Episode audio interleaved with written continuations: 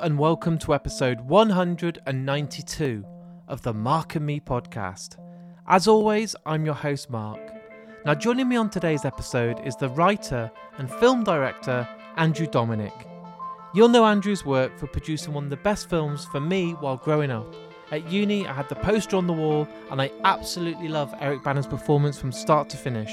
Yes, we get to talk all about Chopper. Not only that, one of the best westerns out there, the assassination of Jesse James by the coward Robert Ford.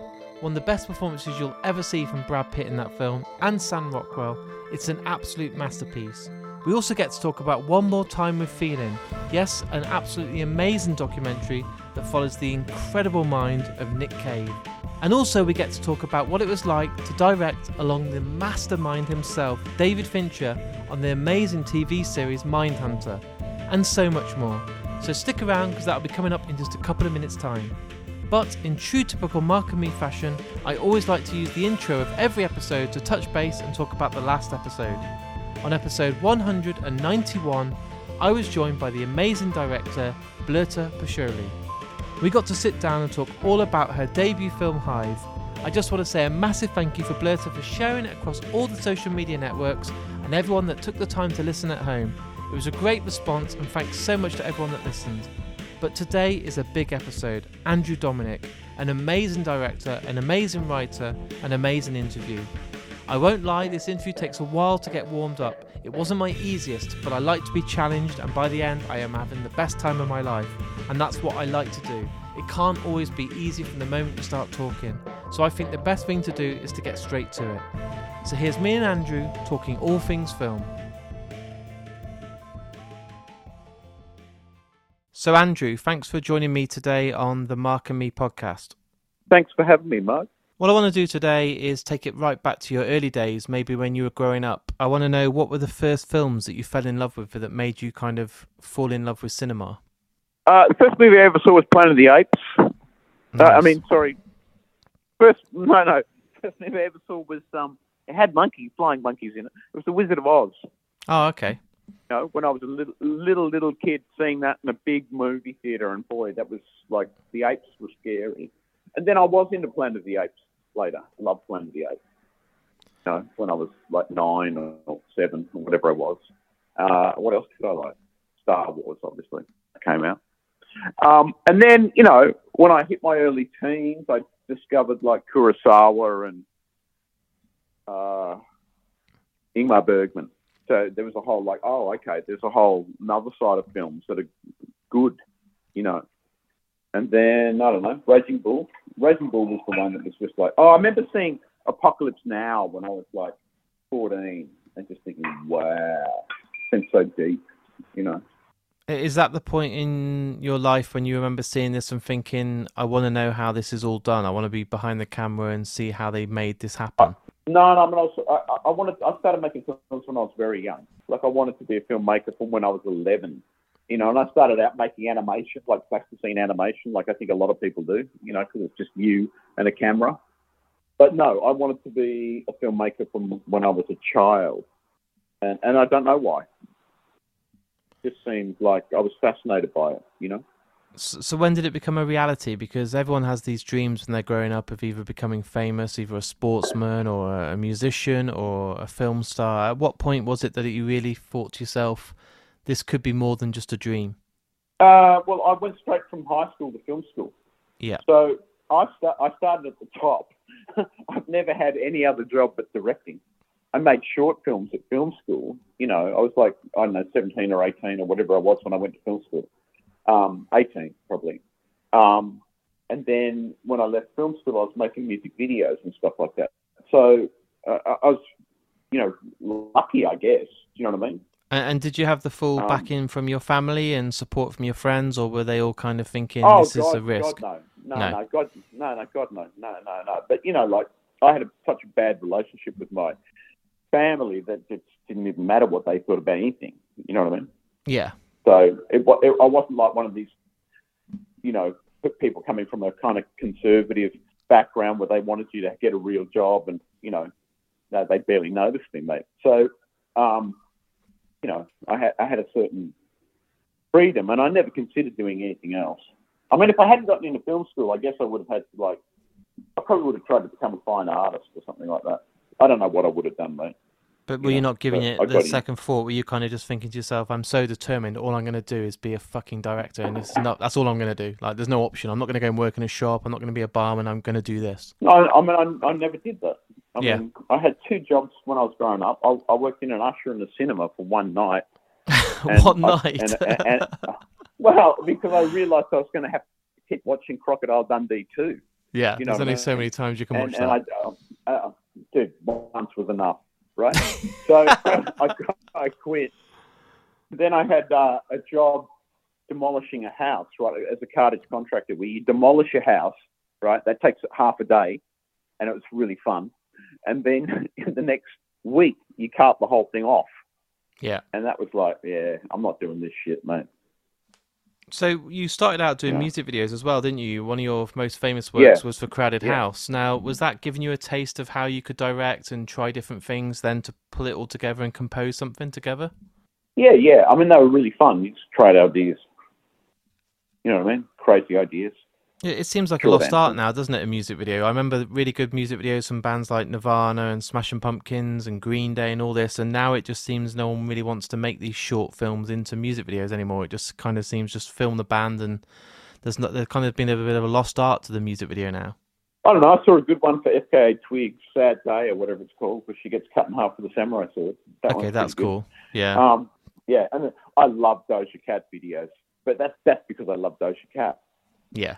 Um, but uh, actually, my favourite music videos are actually the ones that are just the band. You like that? Um, fuck yeah, mate! If it's a good band, you know what I mean. Like if if the singer can like do something for you, Put on a show. just make you feel something. And obviously, at the moment, Yeah. you're promoting uh, Chopper, and it'd be criminal not to mention this film, but you must still Totally. look back. You must look back 20 years later and still be so proud of this piece of work because it's an iconic masterpiece that even now, that performance from Eric Bana stays with me forever. Oh well, th- you're being very sweet.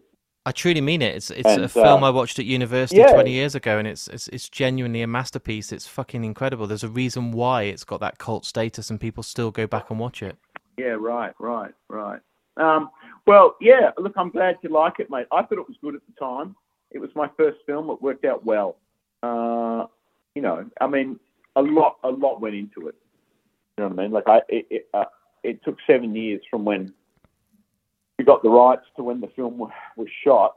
Um, so I spent a lot of time thinking about him uh, and a lot of time working on it, working on what the film should be, and it became its own thing.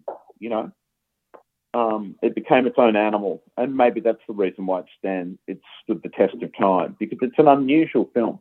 It is. You know, and it's based on uh, an attempt to really understand reality. You know, the reality of a person's situation. You know, emotionally speaking. And Um, being and being behind that camera and directing Eric Bana, like, can you? I, it must be really difficult because it's you, but I, I couldn't even imagine being inside your head for those moments, seeing that performance, seeing how hardcore he is and how fucked up he is. He's it's a performance that I've never seen him ever do anything like it ever since. Yeah. Well, I think the thing about Eric is, um, and, and I actually think most great performances uh, that actors do are based on someone they know.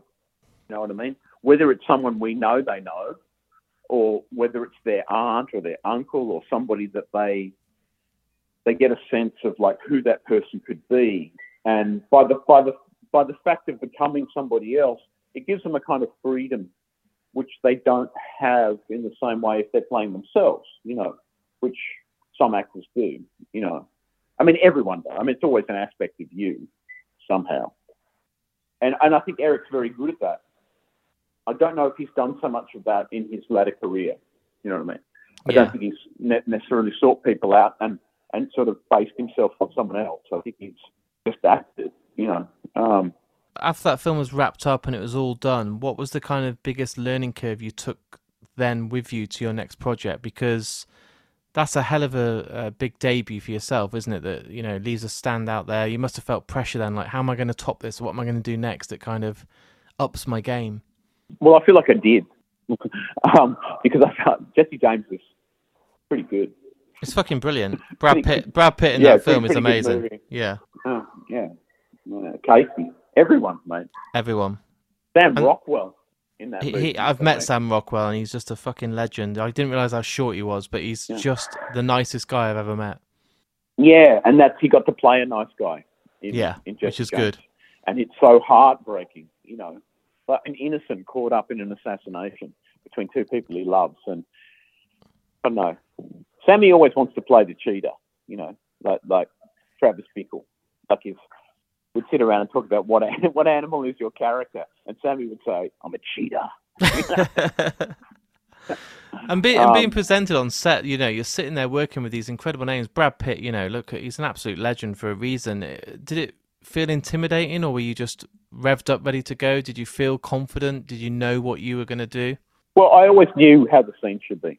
Yeah, You know what I mean? So, um, and actors are just actors in the end. You know, like when Brad Pitt is in front of the camera, he's vulnerable, mate.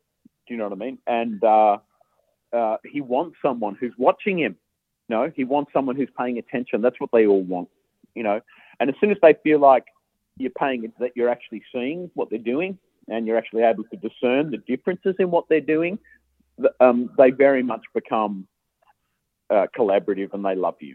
You know, I didn't have a whole lot of trouble. They're just actors, mate. You know.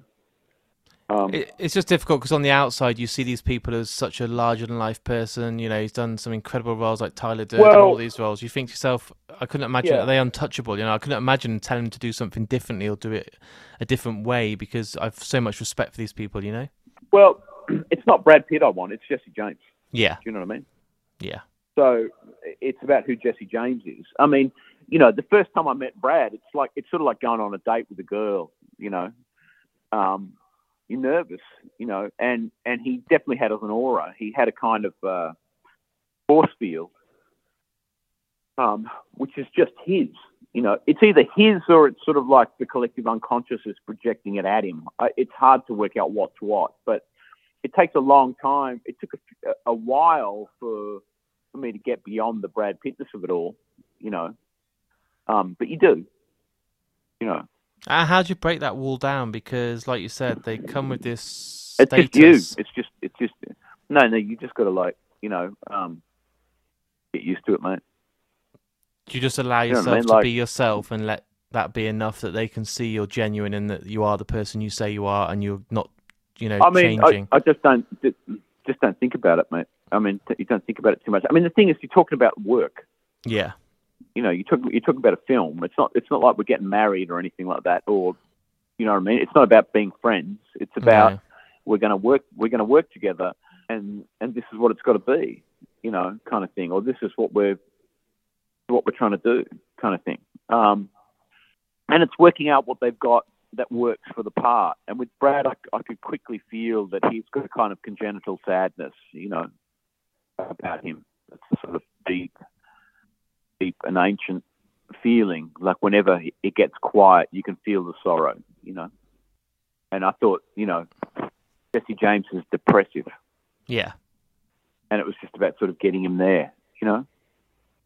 And then when you switch that to doing work on TV, so stuff like Mindhunter, which I thought was a great series, you know, I think uh, it was one of those series I was glued to, and I was glad I could watch it and binge it all Yeah. in one go. Uh, getting Yeah. involved in that, how how's that as a change for you? Do you just treat it like a short film? Is that how you look at it instead of you know switching it to TV, or was it a completely different dynamic to work with? Well, I did it for the same reason that uh, you like it. Do you know what I mean? Like I loved it. I loved the first season, and um, and I knew David a little bit because you know, David's like Brad's director life, director wife. You know what I mean? Yeah, And I'm like Brad's director girlfriend on the side. I'm like his side piece director, but but David's the main one. And so I know David through Brad, and I really like David, and I you know big fan, and um, uh, and I, I just wanted to do it because I. Uh, because I love the show, you know, and it's very weird. It's like you, when you go there and you're walking on the sets, you know, it's like you're walking around inside your iPad. that's I love it. I love the way you you're walking summarize around- that. Uh, it's like walking around inside your TV. It's really fucking weird. Yeah, Um, working on a show you love and seeing how the sausage is made, and then see your fingerprints all over the sausage, it kind of makes the sausage less good for you. Do you know what Yeah. I mean? But I'm not sure I'm going to do it again. I think uh, I would have uh, enjoyed Mindhunter more if I hadn't directed two episodes in the second season. You, you know what I mean? But but it was a learning curve because it, it's basically seeing somebody else's process. You know, Yeah. I was curious. I was curious to go to see. I mean, I've watched Terry Malick work, and that was amazing. And I've watched David work, and they're about like complete polar opposites. You know, in terms of, you know, David's theory is hope is not a strategy. David's got everything covered, mate. I mean, that guy is amazing. He's an Yeah. extraordinary human being. He blows my mind. He's on, he's on another level. When I watch his work, I can't get my head around Yeah. it sometimes. I'm like, how, how do No, you do but it? David, you know, if you need to know who's the best sound recordist, if you need to know who's the best plumber, you know what I mean? I mean, David probably knows the best dentist, um, uh, and and you know he'll he'll tell you who the person is and and and what buttons to push. yeah. What's the best way to deal with them? He's unbelievable, dude. And you you watch him set up a a shoot, you know, like a night shoot. You just watch him run through how the day's going to work. I mean, he's on everything. Like, where are they going to put the porta potties? You know, like unbelievable, dude. Un- unbelievable. It must be nothing that incredible to watch him. Yeah, you must be learning so much just watching him. Well, the thing about David though is he gets bored because nothing he does surprises him. You know, um, because it's all worked out before he gets there. And the amount of times he just looks over at you, like when he's shooting something, and just rolls his eyes, like "fuck, this is boring." And I don't think that's a good situation to get No. into as a filmmaker. But but uh, I, I, I don't know, dude. It's it's a whole different way of doing things. You know, it's a whole different way, and it works. You know, it works, and it's so. It's all about workflow, and he's got his workflow down like you would not believe. You know, David will shoot a scene. He's got a good cut of it within 24 hours. Yeah. Um, I mean, I learned how to use the continuity person, you know, like the script girl. Um, the way Dave does it is incredible. You know, that person is really working for him. Um, where I was just ignored them and realised how much they could help me. You know, So that's good. You utilize them moving forward, and that's obviously gained quite a lot for you. no, no, you you, you learn all kinds of things. Yeah. You learn all kinds of things. You know. Another piece of work that I'm really impressed with is your documentary with Nick Cave, uh, Once More with Feeling, and he's he's an incredible songwriter, performer, musician. But how did it kind of come about? Because obviously there's so many artists out there. What was it about Nick Cave that got you involved in this? That you know made you want to capture all this material and put it all together and work with someone who's so established?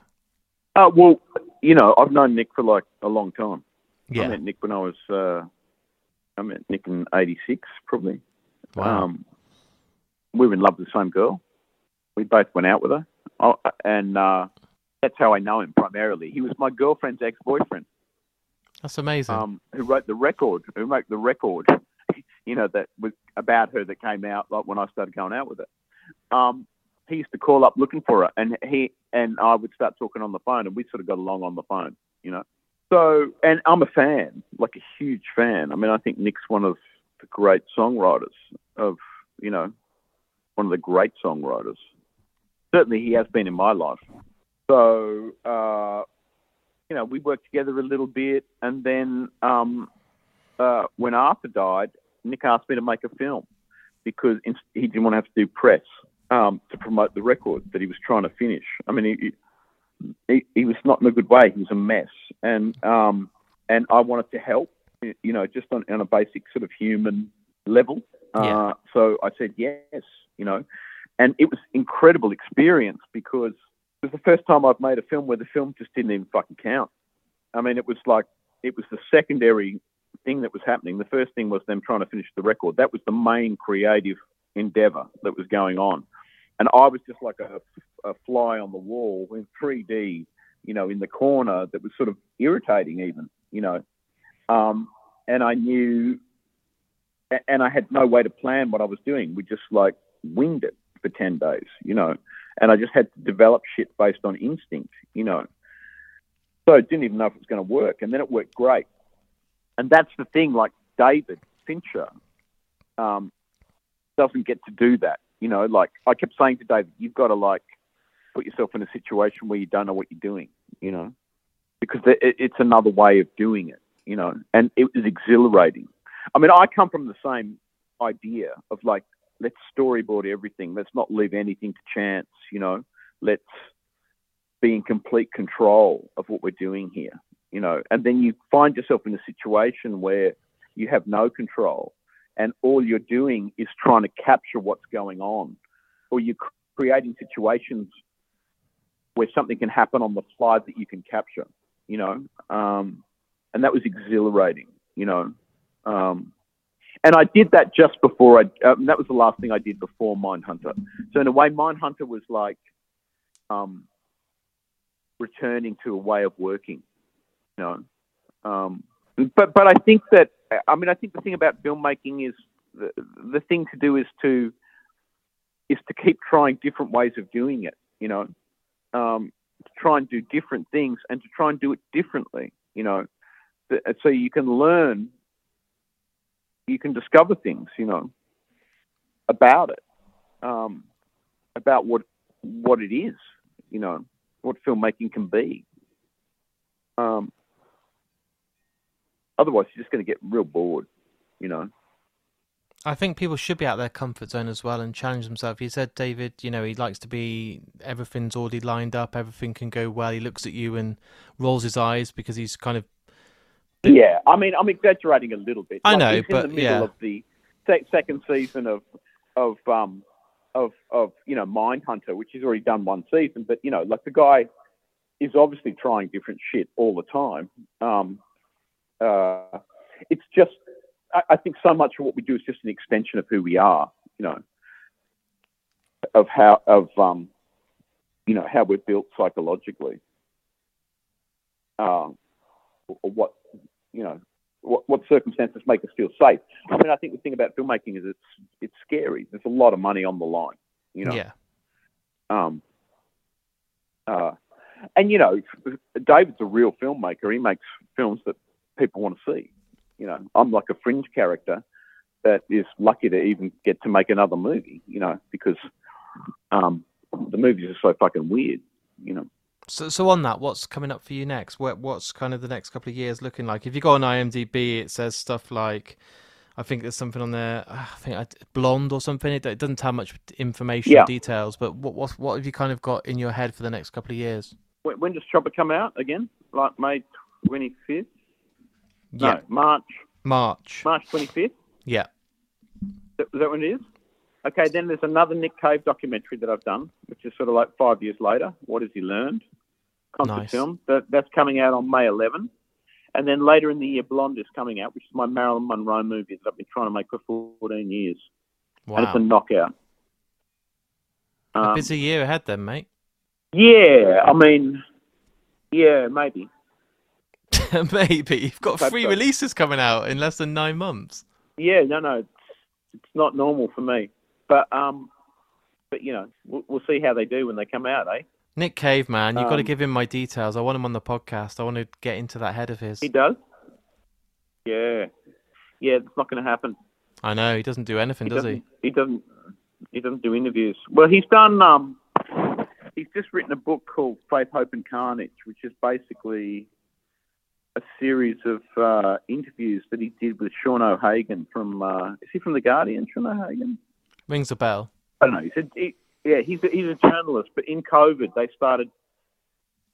Uh, Sean O'Hagan started interviewing him, and it went on and on and on and on and on. And, and it's a book, um, which I'm sure will give you some sort of you know uh, insight into the inside of Nick's head. But or you can just read the Red Hand Files, mate. There you go. So what I do on this podcast, dude, is I ask the whoever it is, it can be an actor, director, musician, they get to choose the final piece of music that's played on the podcast. So each and every episode, the guest chooses the outro music. So after today's interview is all edited, wrapped up, and released, what would you love? And what's a song that means a lot to you that we put on the end that celebrates this episode between me and you? Ooh, ooh, that's um. Okay, Gloomy Sunday by Diamanda Galas. Well, I've never heard it, so I'm looking forward to this one. You, you know, you know, Dear Monday. Yes, but I've not heard that track. Well, it's Gloomy Sunday, dude. It's got to be. I think it's live. It's on a record called Live One, right? Yeah, have a look. Amazing, dude. Amazing. Amazing. I love it when people come on and give me a song I've never heard because then I can go and listen to everything Okay. and be like, oh, fucking hell. Well, it's just this one song. That's all I'm recommending at this point. I will give it a go. I've gone over. I appreciate your time. Thank you so much for coming on. worries. it's been a pleasure, and Okay. good good luck with the rest of the press, dude. Okay. Take care, man. Uh, all right, mate. Bye. Have a good day.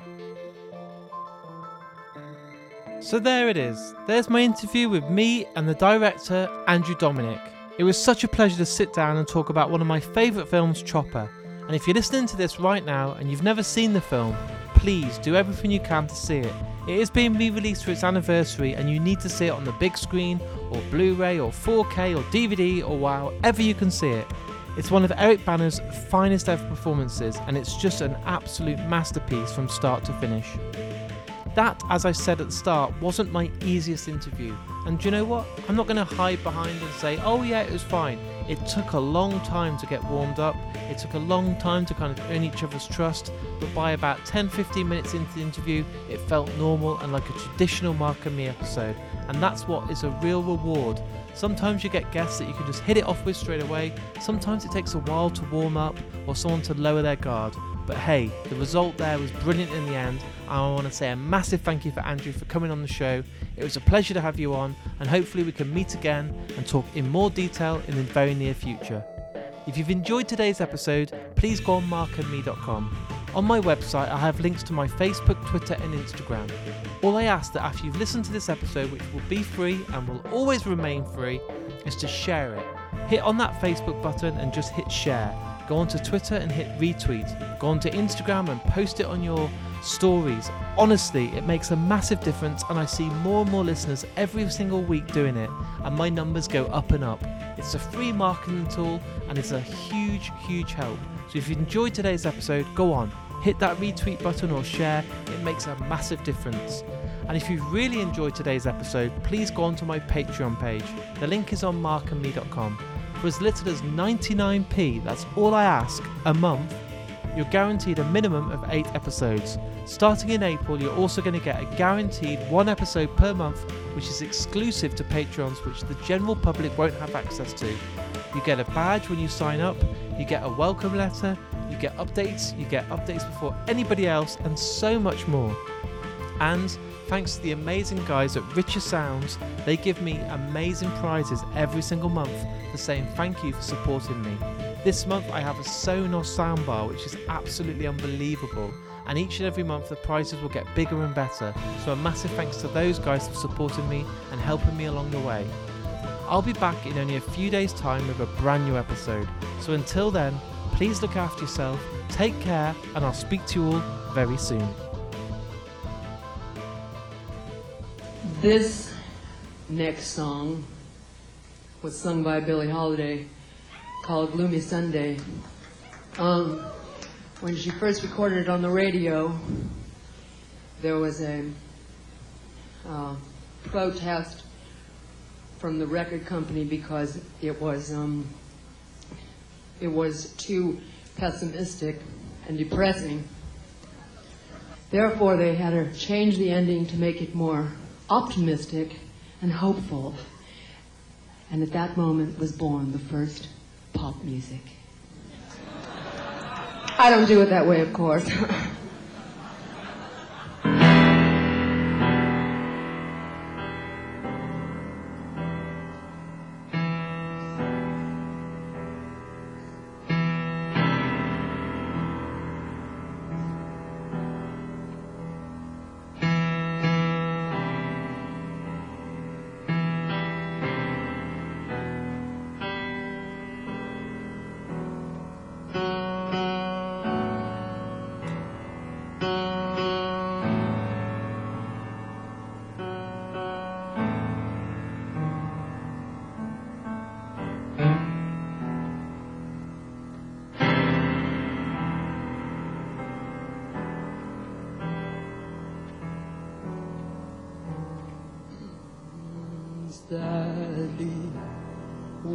Sunday I waited and waited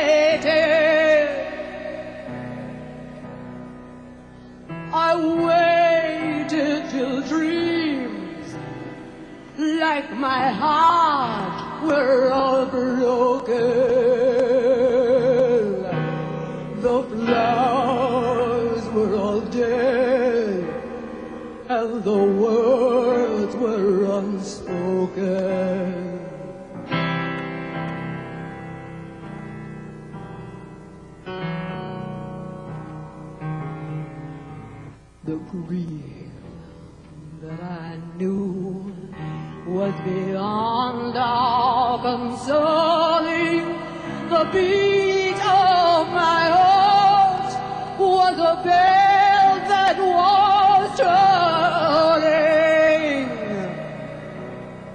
Saddest of the Sunday.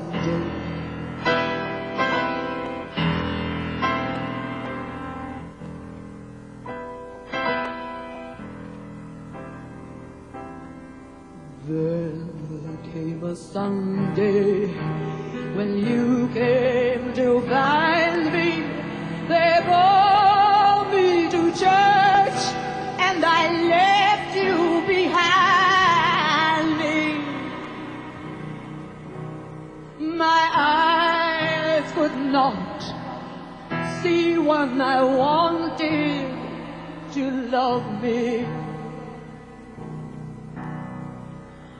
There and the flowers were forever above me.